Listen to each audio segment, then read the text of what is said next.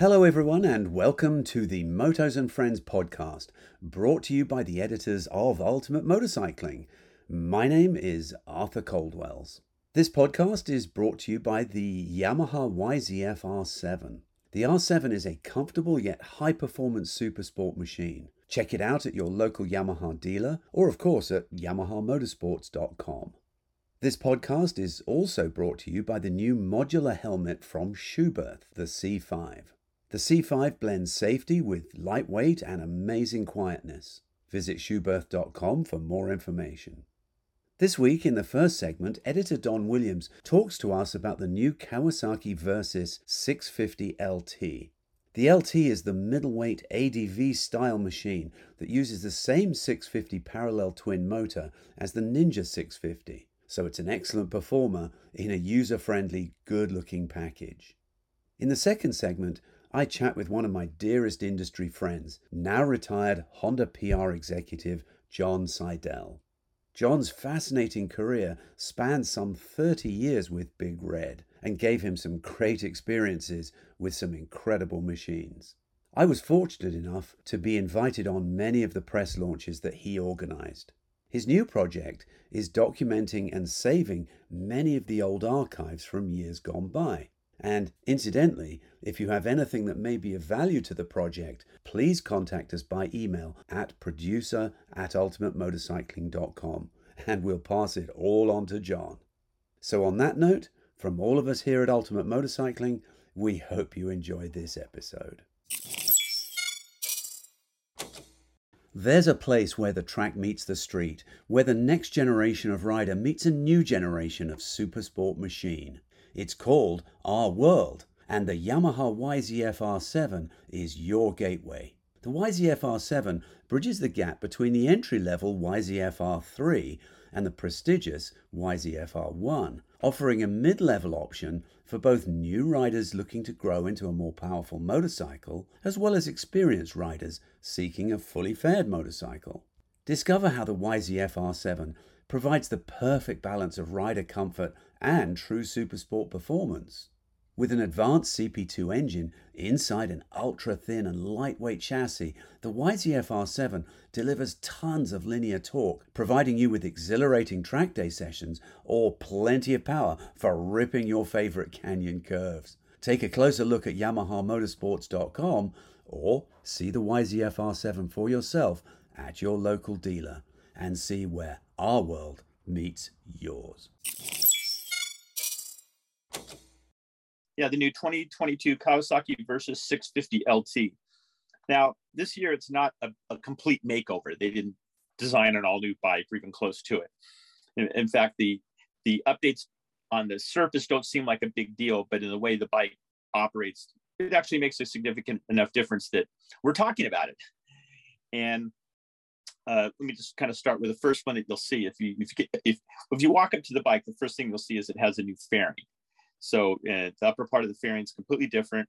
It has a more modern look than the previous one. It's, it's now more like the H2 and the Versys 1000. So it looks more, it just looks newer, looks fresher.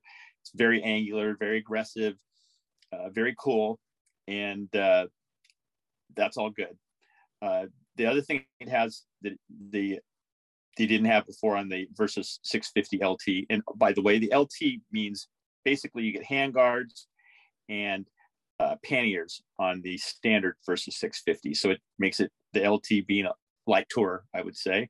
If you if you're gonna if you plan on touring on the Versys 650, you would want to you'd want to step up to the LT. So anyway, there's a new fairing, and the new fairing uh, actually works pretty good.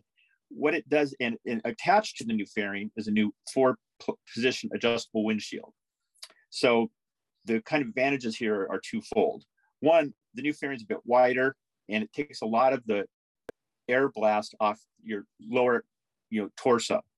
Uh, it's not, you know, it just it's just there. So it's it's always taking that that wind off of that part of your body. So there's just a, you know considerably less fatigue as you go riding. It's not like the old fairing wasn't good, but this is just you know just like it always is You look at it. How can we improve this? How can we make it better? Made it a little wider, more angular look. I guess is is pushing the air in different directions away from you, and it, and it works pretty well. And then above it is this four position windscreen. And it has about a three inch throw, which is actually pretty good. And there's there's four positions for it. Uh, the way you adjust it is there's a button, uh, like a release button near the dash. So you can push that in with your right hand, and then with your left hand, you move of the very a pretty notchy design. You know, you, when you move it from one to the other, it's not like this smooth like click click click click click. It's like you know, counter wrestling, click click click click click click. So that's just fine. I mean, you know, you're it's not like you can't do it. It's just there's the four positions that you can choose from.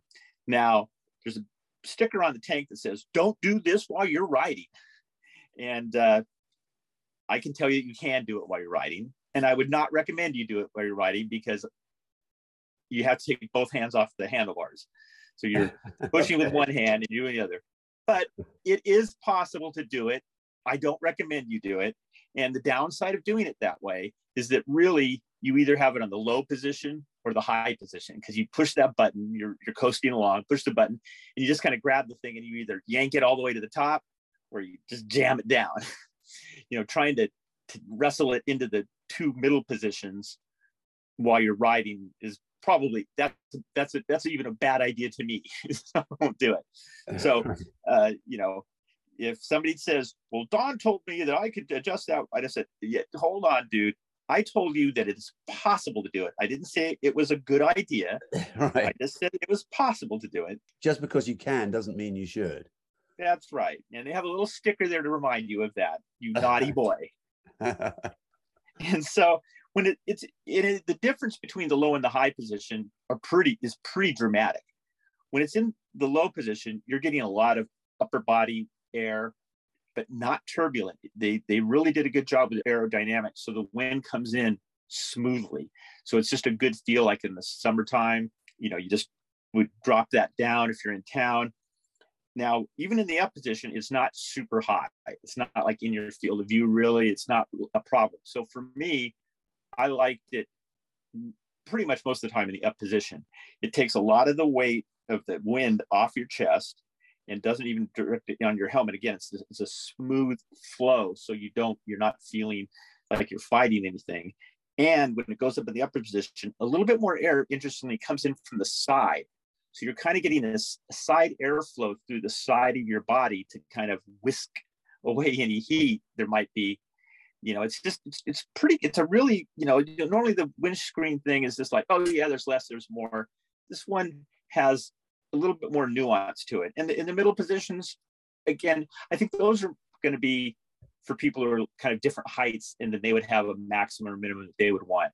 For me, really, it could have been a two position windscreen. I'm totally happy. Either I want it all the way down, or all the air coming in, or I'm I'm happy to have it all the way up, which is the vast majority of the time, protecting you most of from most of the wind, but still allowing enough in to enjoy the ride and know that you're out on a motorcycle. You're definitely not in a cocoon for your whole head, but your your lower body is not fatigued. And when you have a bike that's a light tour or a long distance tour, you you know the wind blast can make a long day longer.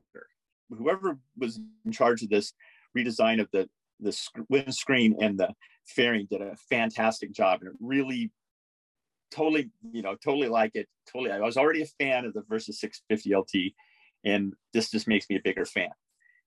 And now the other upgrade is it has a new TFT 4.3 inch TFT dash. And, you know, we all love the TFT dashes, and it makes the old LCD dashes seem like Fred Flintstone. And right. So, so, you know, it comes on, it's got different colors and it's you know, it's got clever graphics and it looks great. And with that came uh, traction control, which somebody, you know, I think Nick said, what do you traction control on 650? And it's like, it makes a difference. And let me tell you how it works. It's kind of like the Suzuki setup where uh, you don't have power modes. You don't have a high power mode, low power mode. You have the same power modes, but you have traction control instead. And it's kind of I don't want to say a poor man's power mode, but it has it has an impact on how the power is delivered more than you would think from just traction control, but as much as you would get if you had a true uh, power mode. And I actually find that to be a good thing because one thing I've noticed with power modes on uh, bikes lately, I feel like the engineers behind the power modes are starting to get a little lazy. And most of the power modes, when you have you have the sport mode, which is a more direct mode, we're all familiar with that, and then we all like it. But there'll be times when you maybe don't want to use that. Maybe it's the end of the day, you're getting tired, you're going to twisties, and you just don't want that snappy response. Or you're in town and dealing with traffic and splitting lane. Okay, I don't need to have the bike jerking, or you know, I don't need every little nuance of the throttle thrusting me forward, and I want to pad things down. But instead of doing that, what it seems like power modes lately, it's like at bikes I get, it makes it feel like the throttle is connected to the EFI, the throttle body, with a rubber band. So it's like you turn it and nothing kind of happens, but it kind of starts as the rubber band starts to then, you know, contract. Then it starts to pull on the power in this kind of rubbery kind of way, instead of it just being like a little less power or having its own kind of uh, character. It just feels like you're just kind of waiting for it to go, and eventually, you know, it picks up and and most of the road modes have the same top end power as as this the uh the sport mode. It's just how they get there. And i'd like to see like a little bit more linear response but just padded down rather than like this th- slow throttle response that kind of progressively picks up so that's kind of that's been my my pet peeve of of uh of power modes lately so in the case of the Versys 650 lt they have got the power, the they have the traction control modes. So basically, there's three positions. You have no traction control, so that's fine. Uh, I wouldn't when I'm riding a bike like this, I'm happy to have traction control on. I don't need to light up the rear end or anything, or you know. So you then have a chance choice of one or two, and basically Kawasaki has one is the standard one, and then two they said for low traction uh, conditions. Now, for me, and I'm not hot riding this bike, I'm not like pretending that I'm on a ZX6R when I'm riding a Versys 650 LT. I'm on a sport touring bike, upright, nice wide bars, upright seating position, feels comfortable, not a race bike. It's a sport touring bike. So, in this, the, the number one mode is just the slightest bit notchy. There's, it's not like the throttle response is snappy like let's say on a KTM Super Duke R. Boy, when you're in that sport, that I don't think the race mode, that bike is a beast. This is not, of course, like that. It's a 650 twin and it's friendly, but it's just, it's not quite as smoothly engaging your throttle input. And so I found that when I put it in two, it just kind of took that edge off and it just made the bike more pleasant to ride. Now, if I'm riding aggressively and I'm going into corners, jamming on the brakes, like there's, let's say there's, uh, you know, a gang of bikers chasing me and I need to get away from them, you know, and I'm, I had cut off their leader. so, so, uh, I, you know, so if I'm riding aggressively, which I did on the bike because that's part of testing the bike and, and having fun, then that snappy, that little snappier, sharper throttle response is fun. And so, you know, even in one, you feel it. And in, in the with it off, it kind of isn't that much different than one. And so it's a fun way, it's a fun bike to ride. And you can make it look, you can ride faster, you can make a little bit more time. Let's say it's starting to get dark, you want to get home, man, I'm gonna ride faster, get home, you know, earlier, sun's still up, you know, I only have a dark face shield on. So, you know, there's times when you want to go fast. But if you're just riding, you're looking at the stuff and you're still going at a good pace, let's say anything under 90%, that smoother throttle response that comes with the power, the, the traction control two mode is actually is just better. You you can kind of ride at the same speed with less effort than you would in one at, at that like, sub 90% because you're not getting any of that jerk and you don't have to just ease the throttle on you just turn it on it cuts it out that you know cuts out that sharpness and you just go and so most usually when I see these traction controls like that, I'm like, you know, I put them in the middle and I'm, I'm good. But this one, the, the two really impressed me as, as, as a different way to go. The bike is a super great small displacement sport tour. I mean, to me, it, has a passenger seat and you could throw two people on it. But if you want to ride two up, if I'm riding two up, long distances, I'm going to the Versys 1000. You know, I'm not going to get a 650 twin. It's doable. Maybe on short weekend rides from your house, that's fine. And you know, your girlfriend on the back, she's she'll she'll be good. But uh, you know, if you're going to be going any kind of real long distances, the 1000 on the open road, it's going to have a lot more power with the weight of two people. Yeah, sure. Yeah, we we we rode the uh, the thousand all around Northern California a couple of years ago, the Versys 1000, and I got to tell you, it was really impressive. It was it was very impressive. But I haven't ridden the 650. I, I take it it's the same parallel twin, you know, architecture, essentially the same engine as you get in, you know, the the Z650 and the Ninja 650 and and so on. It's just got a, a different state of tune, I would assume. I think it's just the same motor. They slip it in there. They also use it in the Kawasaki Vulcan 650. Oh, really? Wow. So, so this motor is getting a lot of play. It's in a, you know, the the Versys originally was sort of marketed as this adventure bike. It's not an adventure bike. It is 100% street bike. Sure. And it's got street tires and there's 17 inch wheels at both ends. For me, and, and street suspension. Uh, well, no, see, that's where it has. It has that like extra inch of travel. Oh, okay, all right. You know, and and that that actually brings up another kind of issue for me. This is kind of you know because gone back to the adventure bike thing, so you have a longer travel suspension. But I think that any manufacturer, include Kawasaki with the Versys 650 LT, uh, Triumph with the Tiger Sport 6, uh, 660, if they're going to go with 17 inch wheels and pure street tires, you're not going to the dirt. It's not a dirt bike. It's not, you know, you might go on a dirt road, but you can take a Z650 on a dirt road if you needed to go somewhere. You know, it people have done it. So the extra suspension travel, all it does is raise the bike, and you know, it makes the seat height a little bit less, you know, a little bit less accessible to people, and the center of gravity goes up. I'd like to see them accept the reality that they're selling a bike that is 100% street bike keep lower the suspension to the normal numbers the same numbers that you see on a ninja or 650 or the z650 keep the adventure styling keep the hand guards keep the fairing keep all that stuff there but just let the bike be lower. It's like suvs it's kind of like a, you know the suvs of the day now these are not off-road SUVs, and then there's ones that are not off off-road, but they have solid look. And those cars, those SUVs have gotten lower. You know, they used to be on that truck chassis and sit up pretty high, and now they're on the truck chassis, but they're sitting far lower than they used to be.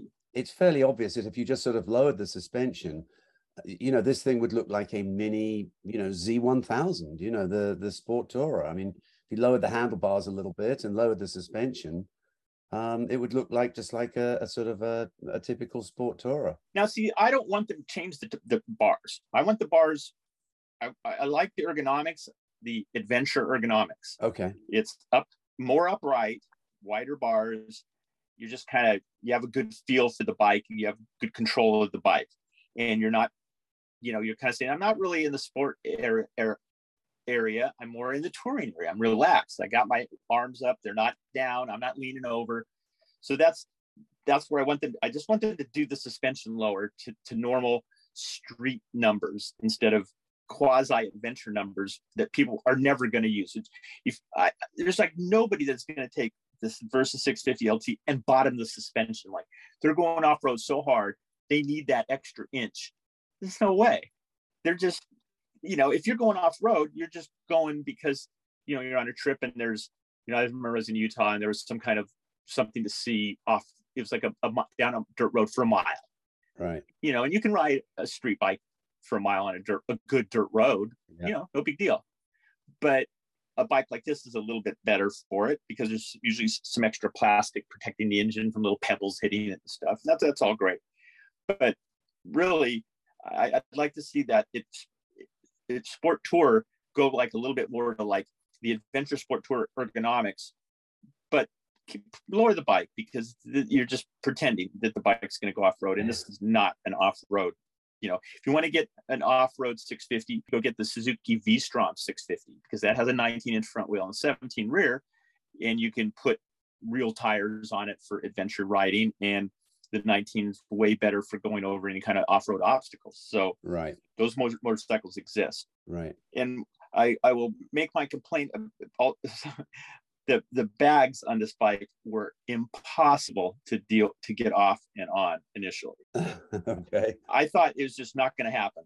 It's like these these bags cannot come off. There's something wrong. There, you know, but it was both of them, and I was like, man, that cannot be.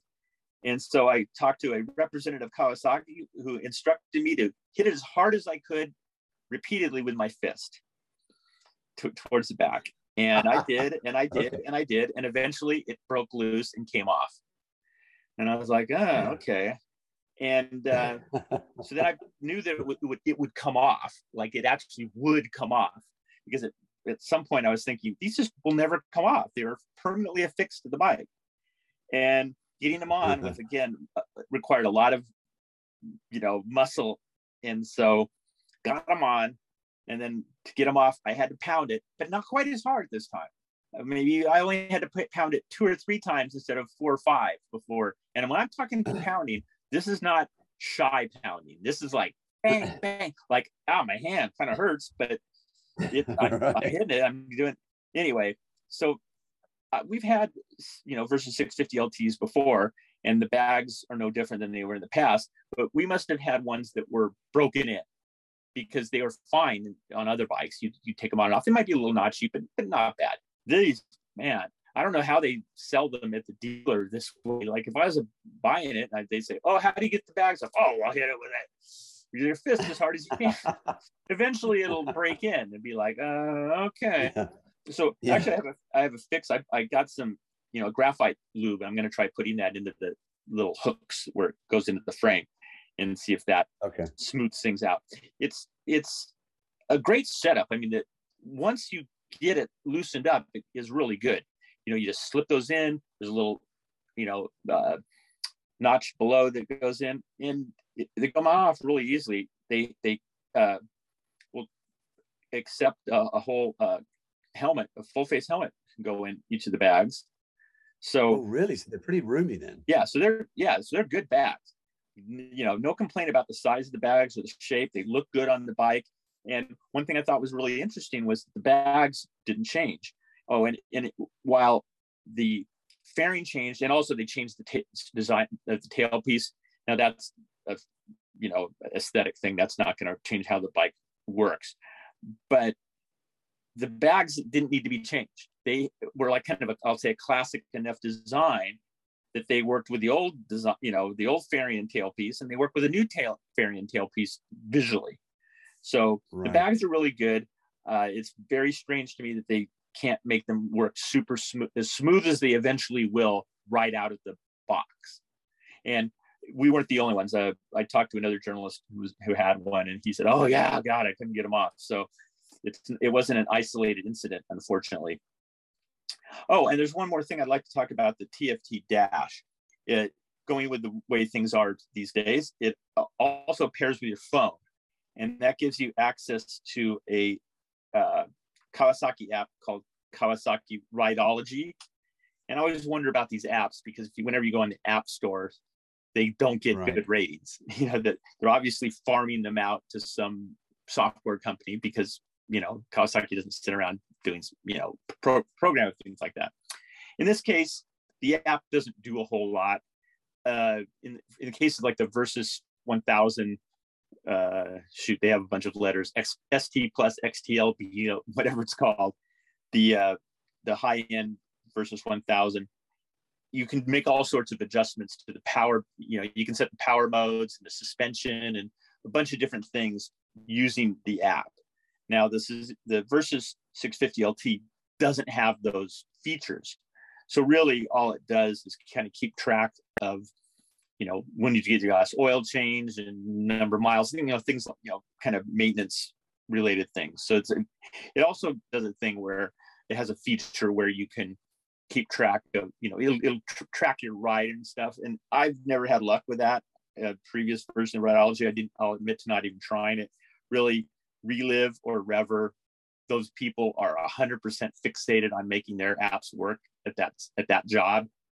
I would always use those rather than the Kawasaki app that does a bunch, you know, the, the app that keeps track of your oil changes and adjusts your suspension. Well, you're going to use it for your ride tracking app. Well, why would you? That's obviously not the main function of the app, or just another one of the functions. You're going to use one of the other apps. That's all they do, and they're trying to please you and make you happy and get you to subscribe to their thing. Which you know, I'm a subscriber to Relive. I love it. That is an awesome, you know, app, and the Rideology app is not so awesome. So uh, it does give you that ability to pair. And I have a uh, Apple iPhone 12 mini and it paired in like a few seconds. So, you know, sometimes pairing process can be arduous. And in this, at least in my case, it paired up right away. And so that's that's always a good thing. And and the display, the TFT display is very nice. Oh, I do have another complaint about the okay. TFT display. The range doesn't work. What? And again, this wasn't exclusive to me. I talked to somebody else with him. The bike is at less than half a tank, and it has this range is 236 miles. now, the range is not 236 miles with half a tank of gas. And one thing I'd noticed before is I was riding out to uh, right north to Bakersfield was about 90 miles away. And when I got on the bike, it said I had 175 or 171 or 181, something like that range. I'm like, okay. So I'm going along Interstate 5 up in the mountains, and it, it was sticking at 181 for a half hour. I was riding along, and then all of a sudden I look down, it says range 81 miles. so it's like within a, a minute, you know, the range cut in about half or whatever it was. So there's something, and again, I've talked to somebody else, same problem. The range is not reliable. And I don't know why or what the problem is and why this wasn't fixed before they the bike came out, but you cannot count on that range. But you know, we got along for years without range, you know, keeping track of the range. You have the odometer, you have the bike, you know how far you go on a tank, and and the the fuel gauge is fine. You know, it, it's completely reliable, and you you can keep track of you know how much gas you have. Range is nice. I've always enjoyed range. Uh, the BMW, we have a BMW S1000 XR that we've been testing, and the range thing on that is great. I mean, if it says you have a range of 11 miles, I'm good. Getting the gas. so really, it the bike has a 460 mile range. No, it doesn't. so I doubt it. yes, so they definitely need to work on that that part. So it just came out a little bit too quick. On the upside, the TFT display has the miles per hour in a giant numeral, so you can't miss it. Gear selection is in a number not quite as big, but very easy to see. Uh, the traction control setting, again, a little bit smaller, but still super, super good. Uh, it has like this art arching uh, tachometer that, you know, I'm just never using a tachometer on a bike. I listen to the motor, I feel the vibrations, I know when to shift. Right. And especially the Versys 650 LT, it gets up to maximum power at about 8,000 RPM with about a 2,000 RPM over rev until you hit the, you know, the rev limiter. So really, you're always going to be shifting way before you hit that rev limiter you know because you you run out of you know you're just kind of hitting a flat end you want you're going to want to go up a gear anyway. There's no way they're going to put it without a, a tachometer because all kinds of people are going to you know moan and groan oh i can't believe it doesn't have a tachometer. You know mean, I, I mean arthur how often do you use a tachometer? On a bike like this? Never. Right so it's completely you know it's just a thing that well we've always had it people expect it so yeah. Yeah why not? And it's got a, a nice size clock and I, I always like to know what time it is. Right. And so that's that's good. It has a temperature gauge for the coolant but not for the ambient temperature. And i always like the ambient temperature gauges because it always tells me right. i'm comfortable at this temperature. Okay good. I'm down temperature eh, i'm not comfortable at this so if i know if what the temperature is going to be i can know what to wear. Right. So i'm always a big fan of, of that Another thing that Kawasaki has, and this isn't exclusive to the Versys, but it is exclusive to a lot of Kawasaki's, is the positive neutral finder. Right. And you, have probably had it on bikes. I know Jeff or uh, Nick has had it, and he was like, "What? I didn't know about this." If you're if you come to a stop in first, if you shift up, it goes into neutral. It will not go into second. Right. There's there's there's no fishing around for neutral. You just kick that that lever up, it goes into neutral, like that's awesome. Yeah. You know, that's like a technology they need to sell to everybody on the that makes motorcycles right. because that is a really it's far superior to to fishing for neutral. Right. Even on the bikes that are the best at that, Sure. they're not as good as this because you don't even think about it. You just shift it up. The only hard part is if you're if you're neutral, you can't really get it into second. So if you want to start in second for some reason, that's a you kind of have to do pick second while you're rolling up and then hold it. Yeah, but why would you do that anyway? I mean, you know, it's Oh, because I'm drag racing with the guy next to me. yeah. So, so what, what's the handling on the bike like? I mean, presumably the suspension is is pretty street oriented. yeah, Like the rest of the bike, it's pretty pretty firm, I would think, and I would imagine the bike handles really well. yeah. Everything about the Versys 650 is neutral. It's like the handling is not slow nor fast. Uh, I will say the motor Right. is is torquey. You know, just as I said, it has that 2,000 RPM over rev. At the lower Right. RPMs, it it does. It's not a hard feel, but it, it's it's a, for for a 650 twin, it's muscular. You know, and so you you feel a lot of confidence coming off the line. Like I'm not going to stall it. Not you know, just that that feeling or it's not lagging slow. Uh, we I'm you know we did we have a little sh- shootout coming out with this in the uh, Triumph Tiger Sport 660 Oh, really? and does not have the same amount of torque at low RPM like right off idle as this twin. Sure. You know, I mean the differences when you switch between those bikes is is very different. At the same time, you know the the without giving into that whole you know comparison, the, the triple Tiger motor sings at the top end far higher than than the Versys. Sure. But again, if you're just riding cash, Riding sport touring, I'm looking at, oh, look over there, look at that. It has that good low end power. You don't have to shift as often. It's smooth. The motor is not buzzy. It, you know, it's like it might vibrate a bit, but it's that twin vibration that, that feels good. It's not like a buzzy vibration. It really, the motor is really very torquey and friendly and still, you know, if you're willing to rev it, you know, you, you, you can ride it like a sport bike, although it's still, you know, it's, it's limited to what it is. If you wanted to buy a sport bike, you should have bought that Ninja 650 instead of this. Right. You know, it still works good. And the steering is completely neutral. It doesn't over, you know, it's not super fast going into corners, but it's not, you know, fixed in its ways where you can't turn it. Right. So, Right. you know, it just it and with that motor, the way it delivers power, the more torquey, a little bit slower revving, the bike feels stable because there's not a lot of unexpected input from the motor. So, you know, it's just it's a super friendly bike to ride and and one that I, you know, I wouldn't hesitate to ride it across the country. I mean, I could totally do that. I mean, I wouldn't want to do it on an interstate, you know, but I want to get like one of the H2 touring versions. But uh, if I'm going on back roads, man, this bike is really enjoyable to ride. I mean, and it can be as fun as you kind of need it to be, but also as just practical as you, as you need it to be. Sure. On that note, it looks pretty comfortable too. I mean, the seat looks really good. Yeah, the comfortable. The seat feels a little high. The, the seat number is a little high, but it's a very soft seat. So you kind of you you you cush down into it. So it's always seat heights are always a, a tricky thing. If you have a seat height on a bike, there's like no give when you sit on the seat.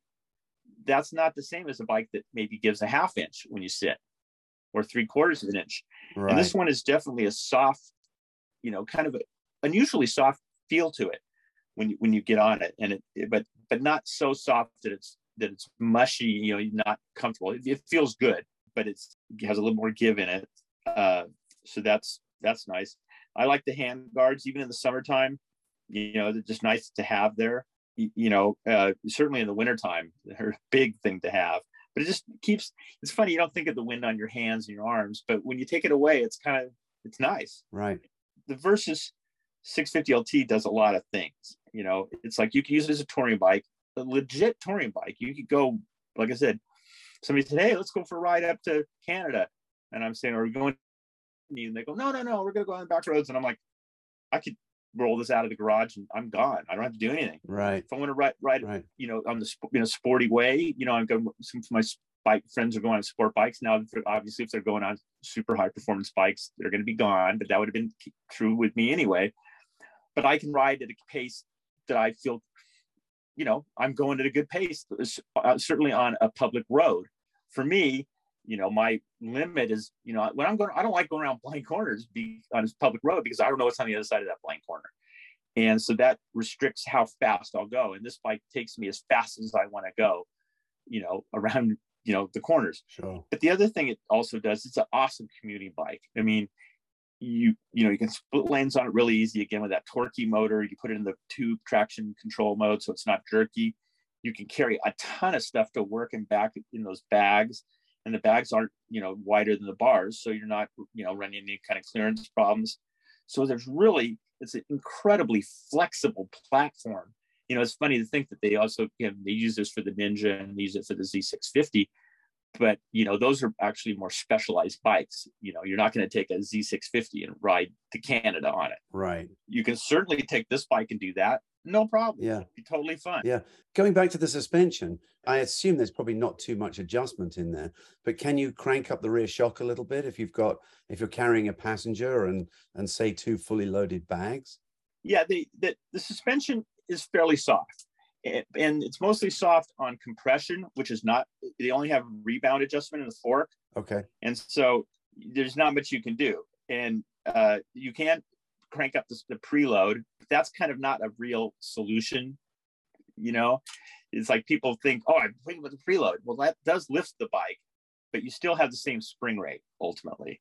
So you're not going to get rid of that kind of spongy feel of the front end. I was more concerned about the rear end. If you've got, if you're, like I said, if you're carrying a passenger and loaded bags. Well, yeah, you always have spring preload pretty much on any any bike, even the, the cheapest of the cheap. And this bike, it actually has remote. All right, that's that's what I wanted to hear. I mean, as long as you're not having to to bash around with a screwdriver and a hammer and you know trying to dial up the preload. I mean, if you've got a remote adjuster, that makes life a lot easier. That's great. That's awesome yeah, so they have again rebound damping, which I didn't have much problem with rebound damping. The, the the compression is soft. They want you to be comfortable, and they're saying, "Hey, dude, we have two other bikes. If you want firmer suspension, you got this one because we're going touring." Like, okay, I'm good with that. Right. And so what that means is you don't want to ride the bike really like you know hard into the corner, jam on the brakes, crank it around, and go flying out. It's not going to cooperate with that and the front end will dive. But if you, you know, you do that kind of, okay, I'm going to ride without touching my brakes, you know, smooth through the turns, then it's perfect. You know, it's exactly what you want it to be. The bike's super comfortable. And if you're on a back road that's not quite the condition, you know, you would like, you know, does not maintained that well, that softer suspension gives you a little bit extra confidence when the road starts getting bumpy or potholey or chunks it are out. Yep. And so, sure, you know, that soft suspension has its, you know, it's it, this isn't the sport model. They have, like I said, they have two other sport models for you to choose from. Right. If that's where you're looking, for. and you know, I've I've looked, but I'm sure if you wanted to, you know, get a stiffer springs from some aftermarket company, they're there you know, I don't know if it would make the bike that much more fun to ride most of the time. But if you said, hey, I had to add the, you know, I had to have the sportiest handling possible on this LT. And it's like, well, okay, I'm not sure why you bought that, but okay, you know, uh-huh. you can do that. But then when the bike is kind of chattering on, you know, just normal rides, you'd be like, oh, why do I have it so stiff? You know, I don't know. it's always going to be that kind of trade off, you know. Sure. But it, it sounds like a really nice, you know, inexpensive middleweight kind of all rounder that's also got some pretty cool styling. Yeah, I mean it's it's a ten thousand dollar motorcycle. I mean that's kind of how things all of a sudden you go what ten thousand dollars? You know, it's like yeah, that's you know, but that comes with the bags and the handguards. You know, so you're getting okay more. You know, a lot of you know. I think that's ten thousand dollars, which is basically the same price as I said that a, a Triumph Tiger Sport 660 with bags. You know, you're getting a super versatile motorcycle. Okay that's kind of the magic of this bike is that you can do so many things on it pretty well. Right. I mean, I think it's probably best at commuting. I mean, that bike is a just major convenience. And again, that softer suspension on the uh, California, Los Angeles, especially the freeways are, you know, like whooped out like, you know, Anaheim Supercross. Brutal. This bike handles them really good. You know, it, it it's it it it smooths those expansion joints out, and it's it, it handles them good you always enjoy your ride to work.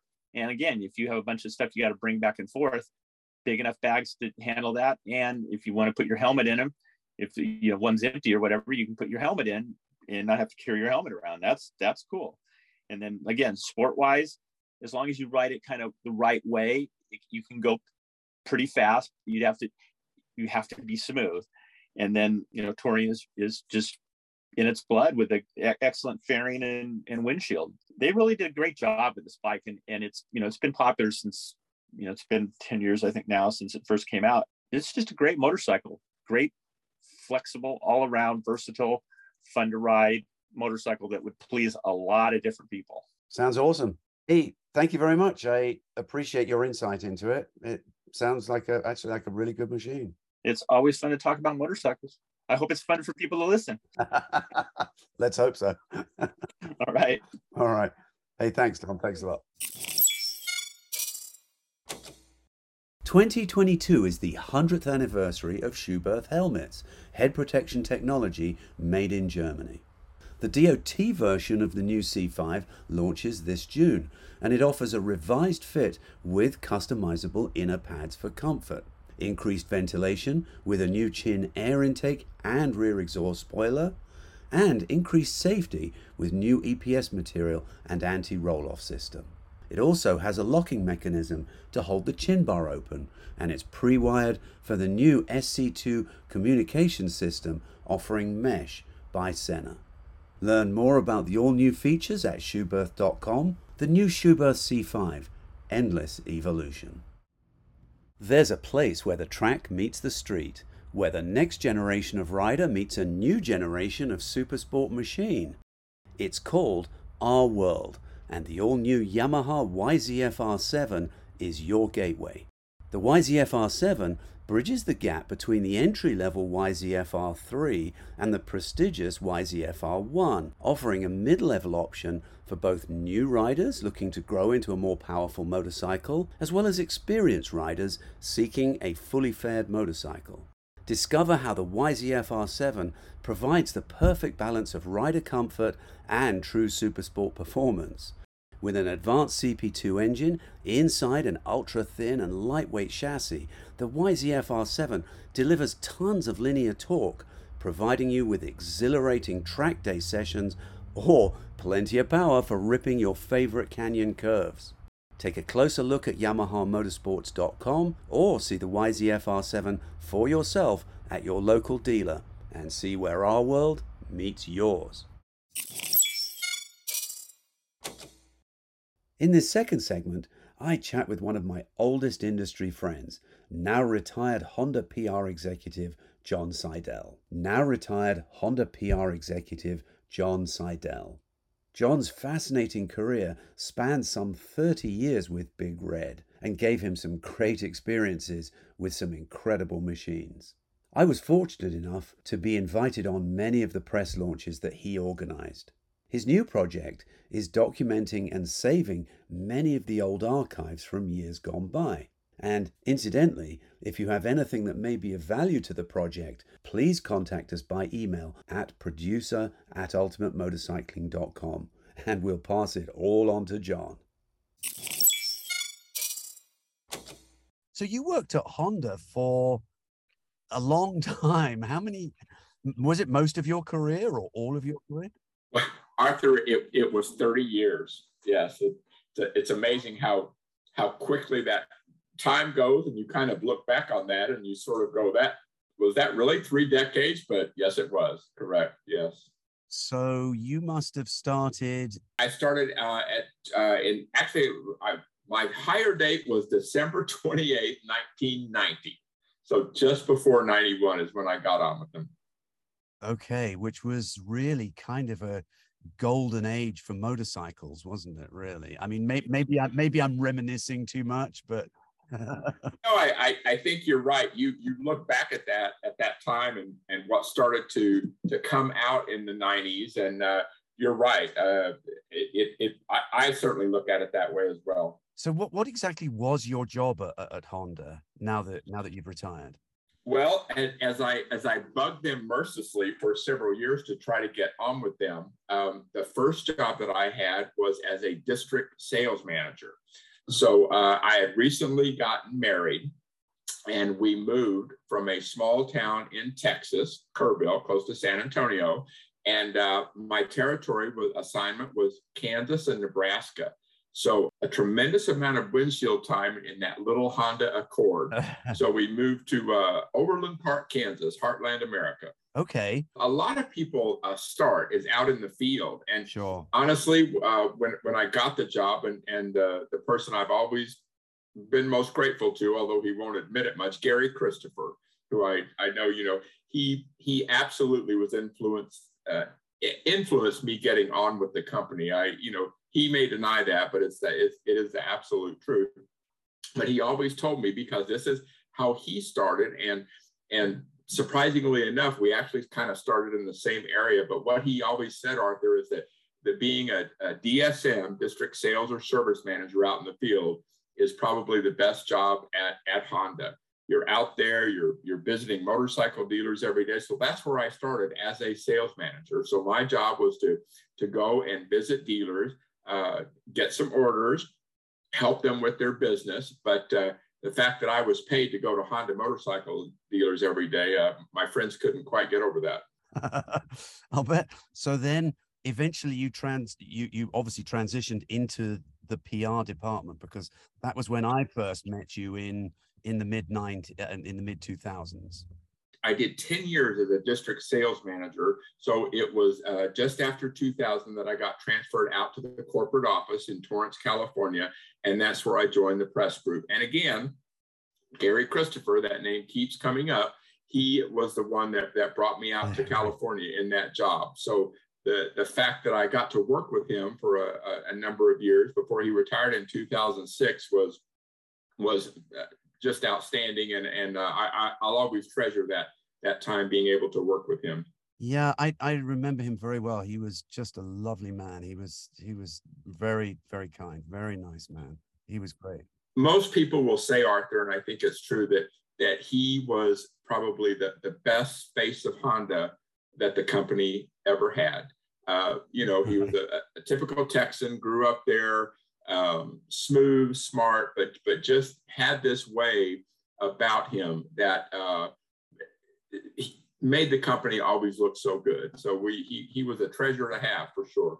He he definitely was, but I, I have to say you definitely picked up those reins very well because you were always incredibly gracious to deal with and, and very nice. So you were a very good face of Honda. So really your job entailed organizing the press events and the press launches of the new bikes. Is that correct?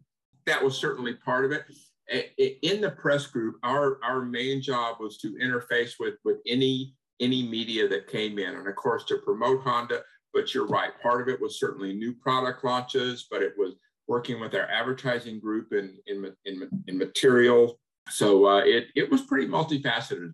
I, am never going to be able to get you to to you know tell us any real secrets but I realize, despite having now retired, you're still still far too loyal to Honda to say anything. But uh, there's there's probably no doubt about that. Right. but uh, I wouldn't expect it. But but you must have some fascinating stories to tell about you know about different launches. Uh, is there anything that really sort of stands out in particular that you know of any different motorcycles that you had fun with or well, well, you know what? One of the most, in, a couple of them. One of the most interesting was probably I had not been in the press department that long, and we were launching the first VTX 1800. Okay. Now, if you think back to the context of that in early times, uh, uh, of course, the the domination of Harley Davidson, and and to try to get into that arena with a competitive product was uh, was an uphill battle and challenging. So oh. it, it was it was very interesting. Again, I was I was pretty new in the department, but to watch how everything came together to try to launch that product in the United States and to, and and to have a to have an impact. And the, and then the other one I think, which was pretty significant, was when we did an international launch for for the then all new 2007 CBR 600 RR. So uh, you know that that was certainly a lot of fun to put together, and of course we, we did it at Barber Barber Motorsports Park. So we had that wonderful museum, the track, everything that surrounded uh, that that facility. But it, uh, that that was certainly a memorable one as well. It it really was.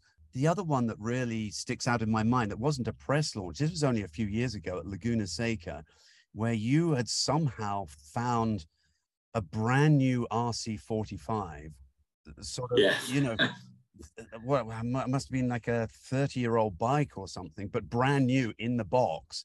You uncrated it, yes. brought it to this track day uh, at Laguna Seca, and casually turned around to me and said, Arthur, do you, do you want to ride this? I was like, let me think about that for a moment. we know it. It's I don't know how many people uh, know this, but but Mr. Honda himself, his his favorite engine configuration was that V4. He loved that. He loved that engine because of the perfect primary balance. Uh, you know, obviously in the early days, those multi-cylinder Hondas that were our early GP machines, but but he always had an affinity for that V4 engine. So when when he knew that Honda was going to bring that out in the early 80s and then subsequently with the RC30 and RC45 at very special motorcycles for sure. Yeah, yeah, they really were. It's it's interesting. I remember one of the very first things you told me when I first came into the business in what was it, 2002 or 3.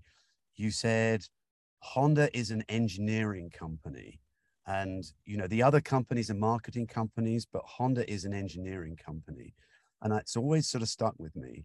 You know, you're you're you're absolutely right, and for sure, some of our competitors are probably maybe better at at marketing, but when it comes down to that to that base level engineering, you're right. I, I, I, don't think we have any equal in that front. And, and, and still today, if you look across uh, all of the product lines that Honda Motor Company produces worldwide. It is. I mean, Honda have just sort of, over the years, they've built things sort of just because they can. There's a definite attitude of sort of, you know, build it and they will come. And truth is, sometimes they have and sometimes they haven't. You know, it's interesting. And, and of course, one of the models, and I, I was so glad that you were a part of that, keep keeping on that V4 theme a little bit, that RC213V-S. You know, it, if, if you look at it from a financial standpoint or, or a marketing standpoint, there was probably no reason in the world to build that motorcycle. But Honda did. Yeah. Yeah. Actually, if I can correct you, it is the RC 21 3 VS. you're, you're exactly right. they made a big deal because in America, in, in America, we always called it the 213, and they made a big deal of sort of stressing to us on at the press event. We, they were no, no, no, it's the 21 3. Always, that's always stuck with me. You're hundred percent correct. I was I was so happy for you when you got to to go on that launch because of course it was just some very select editors. But when I, I, I remember being in the meeting talking about well who who should go to this and uh, your name sir was was one of the very first ones discussed so well you know I, I consider myself very very fortunate for that it was that motorcycle literally I mean, when I say it's the best motorcycle I've ever ridden, I mean, like quite dramatically the best, just far and away the best. There's absolutely no competition. And really, I mean, and I'm not just saying that. And on our other podcasts, I've dis- discussed why I think that, but it was an extraordinary machine. Yes. But I mean, Honda over the years have produced other, starting for me back in my early years, of course, my early motorcycle years, 1979, Honda suddenly came up with a six cylinder this crazy, just giant machine. And I remember seeing back then I was living in London and and and seeing the the very first one I ever saw, a silver one at a set of traffic lights, and it was just jaw dropping to look at this thing. That's another one, and, and of course that was the the creation out of the genius mind of uh, Irimajiri-san, um, who you know was a a young engineer who Mr. Honda yeah, brought along. But you're right to create that motorcycle at that time was uh, was pretty astonishing. It was.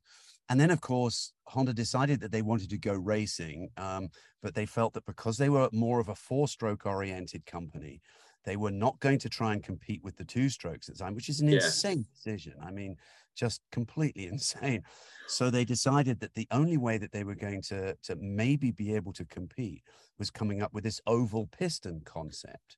Exactly. And, you know, of course, as, as it's recorded in the history books, that that entire program and it, it did not turn out successfully. It, it was kind of an abject failure. But, you know, Mr. Honda always said you learned more from your failures than your successes.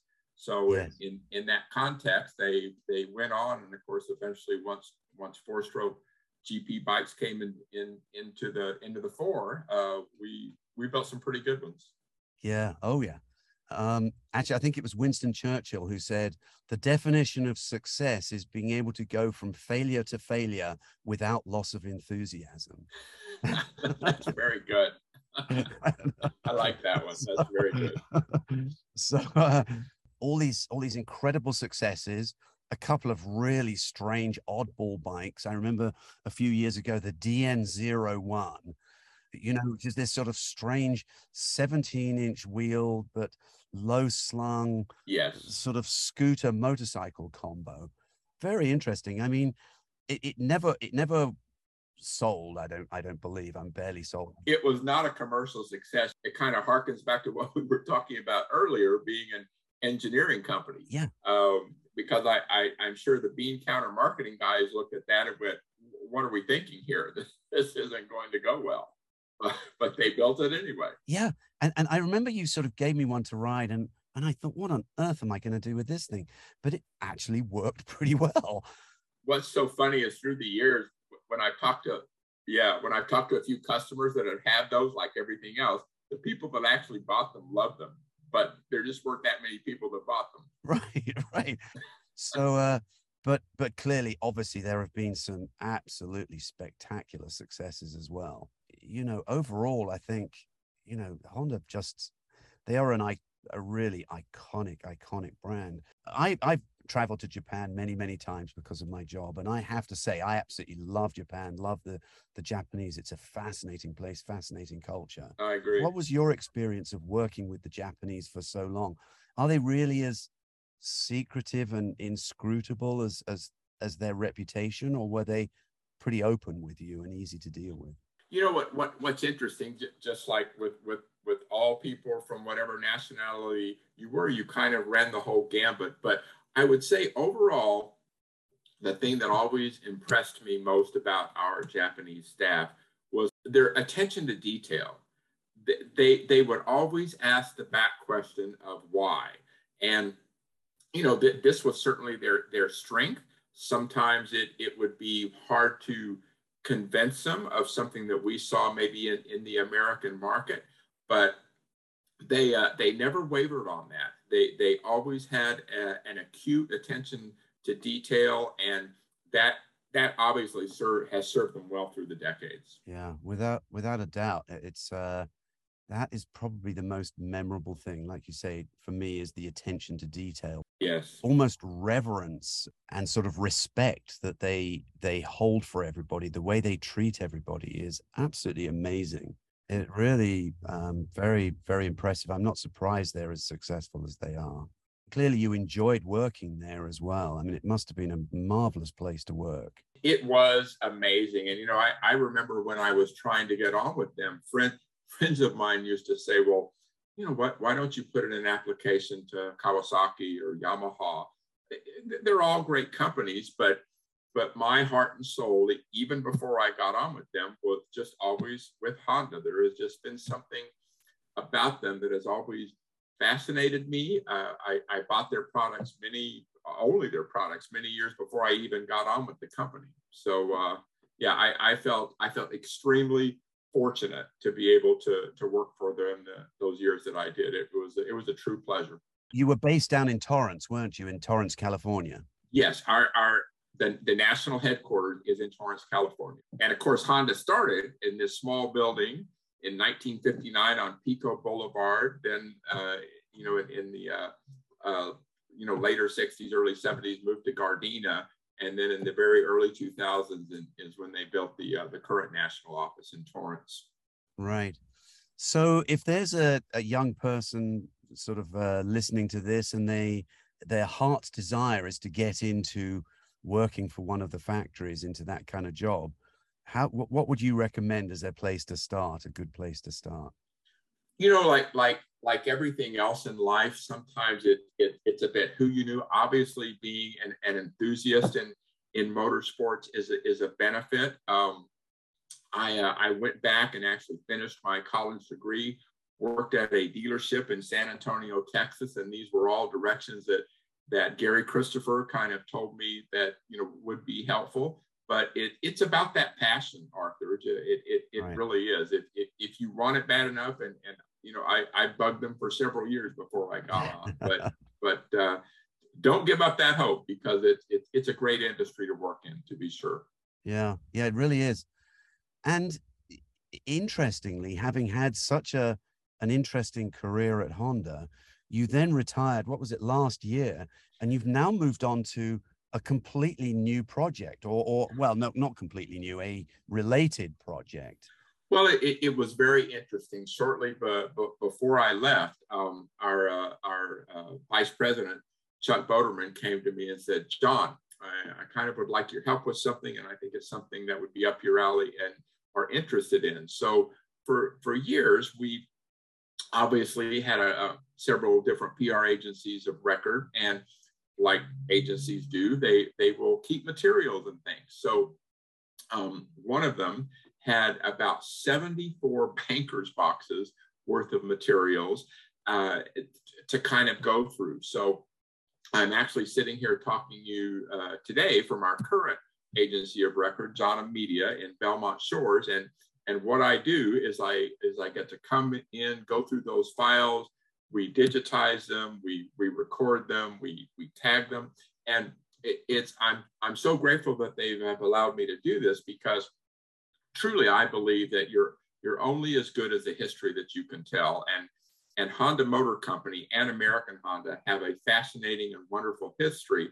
So in creating these archives, putting them all in one place, then uh, you know people in the media like yourself when can we can access this and, and really tell the Honda story. So when you say they're materials, they're pictures of bikes or plans or it's so many different things. It's it's images, it's uh, it's documentations, it's press kits. Uh, just to give you an example of something I found, I found uh, the first line drawings of the V4 engine. Wow. And you know, but when we put it in that first 1982 Sabre, and I have uh, some friends that I still correspond with occasionally at our uh, collection hall at Twin Ring Motegi in Japan, the Honda Collection Hall. And I emailed my friend there and said, "Hey, just you know, going through these archives and finding these things, and you know, just just just wondered if if if you guys had this or would you like it?" And surprisingly enough, they didn't have that first thing. So uh, you know that that that was a significant find and something that we can we can share around Honda as well yeah, it's amazing. It's and and I'm so glad that this stuff isn't going to get lost. It must be absolutely fascinating. Absolutely. I guess the one my one sort of question for you, probably my number one question for you, and you might not even know the answer to this, is well, I was an OPR guy, so I'd have to make something up, you know. do you have a favorite Honda motorcycle from any any of the years that, that you, do you have a favorite? Well, I I absolutely do. And, and if, if, if you'll uh, give me a moment, I, will tell you why, not to make this too long and drawn out. So when I was a kid growing up in Kerrville, Texas, a small town, as most, you know, 11, 12 year olds get a little bit motorcycle crazy. But my problem was I was not allowed to have a motorcycle because uh, my father was a surgeon, an operating room surgeon, and uh, my, my mother was an operating room nurse. So motorcycles were kind of not, not in the cards for me. So my poor dad, for probably two years or more, I bugged him incessantly to finally take me over to the little Honda shop the next town over, about 25 miles away. And Arthur, I can remember it like, like it was yesterday. We walked through the door, and this was a very small shop, uh, very small. He probably only had about less than a dozen motorcycles in there. We walked through the door, and my my dad instantly said, "We're not buying a motorcycle. He's not allowed to have one." And as we walked through that door, uh, sitting on this this uh, this pedestal was a a red Honda S90, and I looked at that bike and I just I was just floored. The the gentleman was so nice. He let let me sit on one. He actually took me out back started one, and of course my dad, poor, my dad was just sitting there fuming, just rolling his eyes. he actually he actually gave me a little Honda brochure, which I still have today. And so now a couple of my vintage bikes that I that I love are of course Honda S90. So yes, I would have to say that that little S90 was that's kind of my favorite bike. That's so funny. You know, you and I aren't a million miles away from each other on that. My first bike, again, I had a similar kind of thing. My mother told me ever since before I could talk, only stupid people ride motorcycles. That's all I ever heard. Uh, yeah. And, you know, to my parents' absolute chagrin, of course, I fell in love with motorcycles, uh, you know, as a teenager. And actually, my father was was gracious enough in order to try and motivate me to uh, to, to graduate from high school. He bought me um, it was a 1968. It was actually a 90cc Honda, but it was it was actually called the C200. Oh yes, right. Essentially the 90cc single cylinder, but it was a motorcycle style. It wasn't a step through. I know the I know the motorcycle you're talking about. Yep. 1968. and I loved that thing. I had so much fun on it.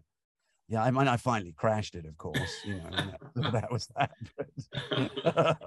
But, but, but uh, yeah, that was uh, that was my very first bike, and I absolutely loved it. I can't say it's my favorite because I've had, well, I've ridden the RC213V, so right. I think our audience would would uh, would wonder if I said that the C200 was my favorite. Understood. But I have very fond memories of it. Well, uh, do you need any help with this project at all? I mean, if if people have Honda brochures or old user manuals, I don't know. I mean, I'll I'll tell you what, Arthur. It, it, it's like I I I have found from some of the other sources. I actually went to our our Honda library on campus uh, several months ago and found some materials just like you're saying, a, a couple of old some some interesting artifacts and things that we've had through the years. So uh, a- absolutely, you know, we, we, we certainly don't want to want to miss anything Honda wise. So in, in, any anything would be appreciated for sure. Right. I think I still have the original press kit from the Honda Rune. Now that that one I have, and for sure, another perfect example of of something that our marketing guys probably said, "Oh, what are you crazy? Why, why would you build this?" But but the engineering group won out and uh, and they built it. Yeah, again, a, a, spectacular motorcycle and highly collectible now. Yeah. Okay. Well, I w- well I won't send you the press kit then. So, but, but okay. All right. Okay. Well, uh, I'll put something in the show notes then, so that uh, if uh, somebody needs to to contact you, they can can get in touch with us and say, yeah, I think I've got something that John might be interested in. Oh, thank you, Arthur. That would be wonderful for sure. All right. Well, I I don't know if there's anything else to add, but um, I greatly appreciate you coming on the podcast and and uh, giving us your time. Well, as I said, as I said when we started, anything for you, Arthur. You always know that. Thank you.